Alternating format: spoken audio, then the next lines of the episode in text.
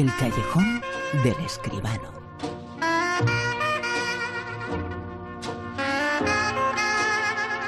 Y como siempre hablamos en de cine, hablamos hoy con el más grande, con José Manuel Escribano. Muy buenas, José Manuel. Buenas noches, Bruno, ¿qué tal? Se ha hablado mucho en los últimos eh, tiempos eh, por razones eh, extralaborales de Roman Polanski que hubo a ser protagonista con su última película. La figura de Polanski nos genera todo tipo de reacciones, ¿no? Es verdad, es verdad, claro que sí. estamos siempre en esa disyuntiva, ¿no?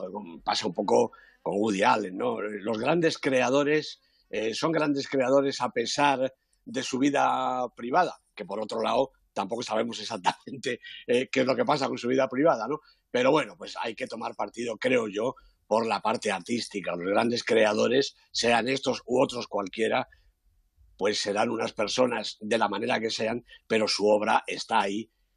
Es inconmensurable, no se puede discutir.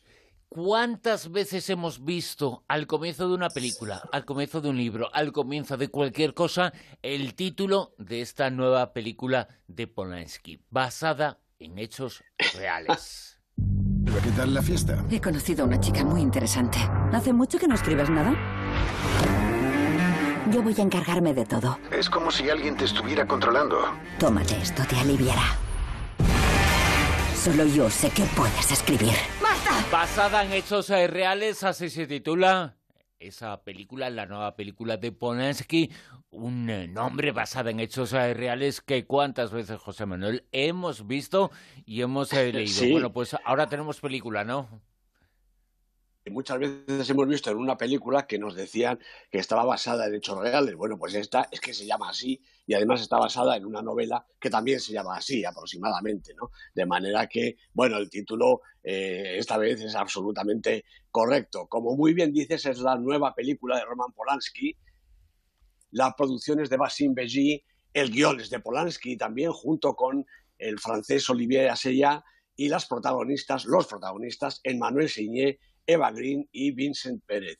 Bueno, Roman Polanski, años y 21 películas, mm, todas buenas o, al menos interesantes, ¿no? Y alguna incluso obra maestra, recordemos Repulsión, La Semilla del Diablo, Chinatown, Lunas de Hiel, El Pianista, Un Dios Salvaje, una nómina realmente espectacular. Bueno, en casi todas sus creaciones Polanski ha sido también el autor del guion a veces basándose en obras literarias preexistentes, como en esta ocasión, como decía, en la que el texto, escrito con la colaboración del también director y guionista Olivier Assayas, parte de una novela de Delphine de Vigan, organizada por otra Delphine, me imagino que el nombre no es una casualidad, Delphine Deirieux, una escritora de éxito.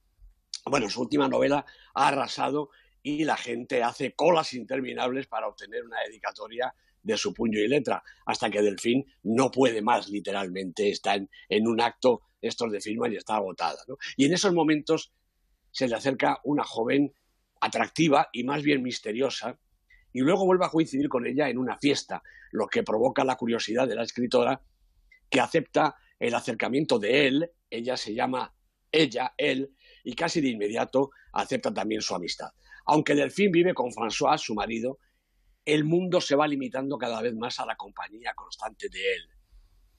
Mucho más cuando François debe irse a América en viaje de negocios y a él su casero la echa de casa. La consecuencia inmediata es que ambas mujeres pues, se ponen a vivir juntas y solas. Y él cada vez más cercana, más, más solícita, más absorbente. Hasta se ofrece incluso a sustituir a Delfín en una charla que debe dar en otra ciudad mm, a lo que ella, que está agotada, accede. Y, Delfín está cada vez más en manos de su amiga. Ella, él, es su único recurso físico, emocional y hasta creativo. El universo de Polanski, no lo vamos a descubrir ahora, gira en torno a la obsesión, al desconcierto, a la perturbación del ánimo y también al mundo femenino. La novela de Delfín de Vigam le brinda todos estos elementos dos mujeres, un proceso de vampirización, casi incluso dos, un personaje desvalido y otro escurridizo como el humo. Y un clima de thriller psicológico que va envolviendo a los personajes hasta conducirlos a un clímax que parece sorprendente, pero que guarda la mayor lógica con el transcurso de la narración. No es absolutamente original, yo desconozco en qué grado está en la novela y cuánto hay de creación de los guionistas, pero sí muy eficaz y, como digo, también coherente. La vida de la protagonista, esta Delfín que naufraga física y emocionalmente, se cierra sobre sí misma cuando, tras ser incapaz de volver a escribir, quizá encuentre el camino, el camino más insospechado. Polanski tiene 85 años, pero mantiene el pulso narrativo y la capacidad de crear universos propios, tal vez como forma de subsistir, de autojustificarse y también de dar cauce a su interminable necesidad de expresarse. En cualquier caso, bienvenida a su nueva película y ojalá haga, si no muchas, por lo menos unas cuantas más. Basada en hechos reales, así se titula esta película. El examen ha sido sobre esa nueva obra, la última de Polanski, pero vamos a seguir en las noticias con los exámenes.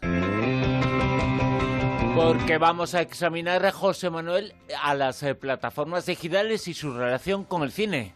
Pues eh, efectivamente, es verdad. El pasado martes, el día 29, se celebró en la Academia del Cine, que alguien dice que solo sirve para dar goyas a los amiguetes, pero también hace otras actividades. Bueno, pues se celebró la jornada Las plataformas digitales y su influencia en la industria audiovisual.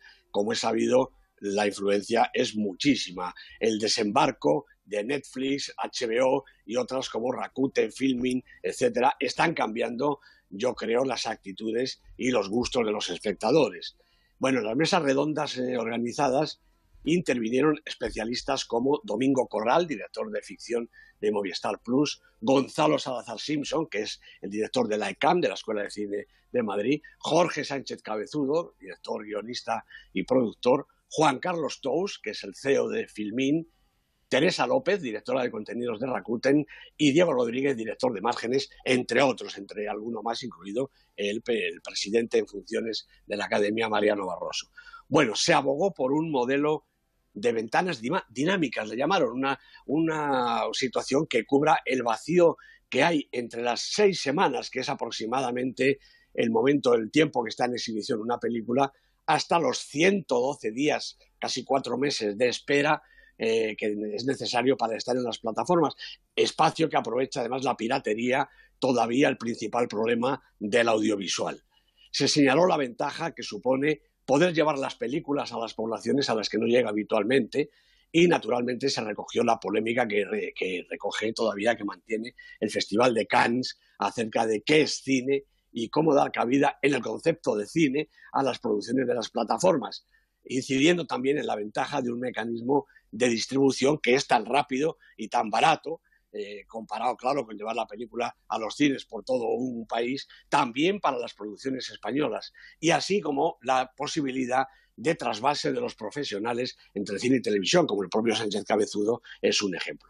Bueno, en definitiva, Bruno, el debate es el de siempre. El cine es lo que se ve en las salas y lo que se ve en la televisión es otra cosa. Pues el debate está servido y en este momento yo creo que hay opiniones para todos los gustos. 2018 las plataformas digitales eh, siguen su rumbo, su relación con el mundo del cine ha sido objeto de examen aquí esta noche, nos lo ha contado José Manuel Esquivano. Vamos ahora ya con el Super 10.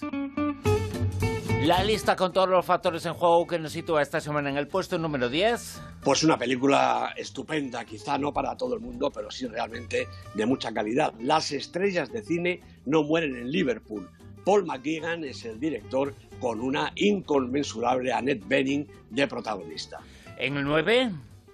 Pues eh, estrenamos Disobedience, la película de Sebastián Lelio, de la que hablábamos precisamente la semana pasada, con Rachel Weisz, Rachel McAdams, primera semana en la lista, subiendo al 9 desde el 15.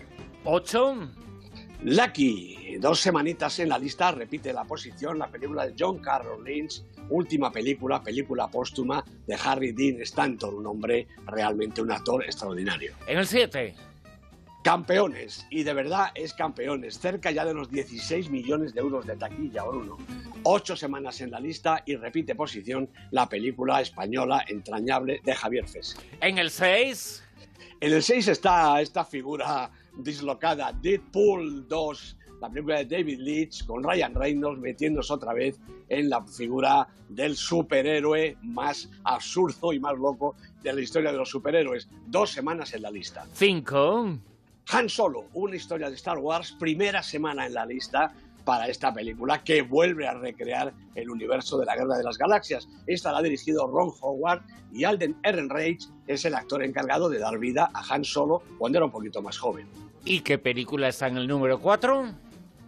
The Florida Project, última semana ya para la película de Sean Baker con Brooklyn Prince, con Willem Dafoe, 16 semanas en la lista. Es nuestro único Super 10 y como digo, desde esta semana desaparece. En el 3. Bueno, pues tenemos la película de la semana, se llama Caras y Lugares y es un documental bastante insólito de Agnès Varda, la veteranísima directora francesa, una de las supervivientes, casi casi la última justo junto con Godard de la nueva ola francesa. Un documental que protagoniza la misma Agnès Varda junto con su codirector JR, un fotógrafo joven muy interesante. Primera semana en la lista, película de la semana. En el 2. Custodia compartida sube hasta el 2 en su sexta semana.